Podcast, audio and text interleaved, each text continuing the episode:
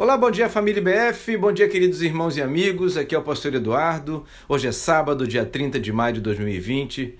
Quero compartilhar mais uma reflexão da série Cidadão da Terra, mais Cidadão do Céu, uma iniciativa que visa fortalecer a sua fé nessa quarentena a que nos submetemos para impedir a proliferação do coronavírus.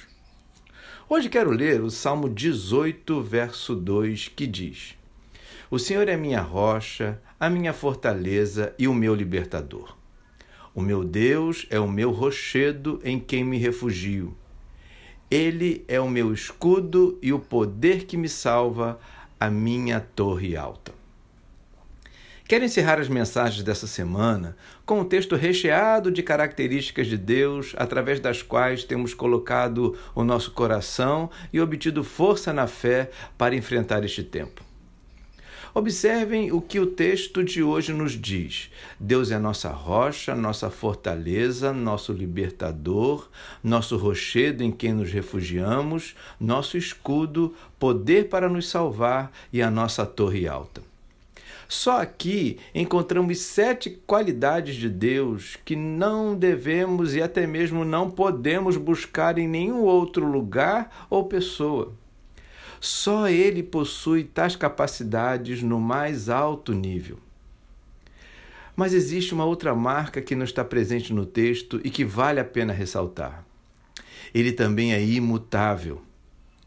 Assim como Deus se mostrou para Davi, o autor do salmo, ele se revela hoje para cada um de nós, para aquele que nele crê. Incrível, irmãos, mas Deus não mudou sequer um milímetro em todos esses anos.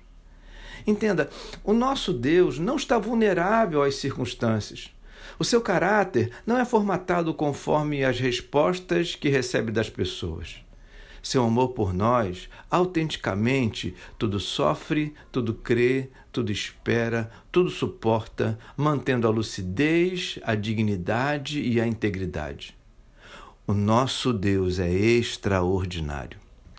Por isso, a coisa mais sensata a fazer nesse tempo tão difícil e incerto é confiar nele e, sobretudo, descansar nele. Aproveite o fim de semana para adorá-lo. Escolha um canal, uma canção, uma reflexão, separe um tempo para uma boa leitura, faça uma oração. Aproxime-se aproxime dele mais e mais. Por fim, faltou te falar a última marca de hoje. Sabe qual é? Ele é único. Fico por aqui e até segunda, se Deus quiser.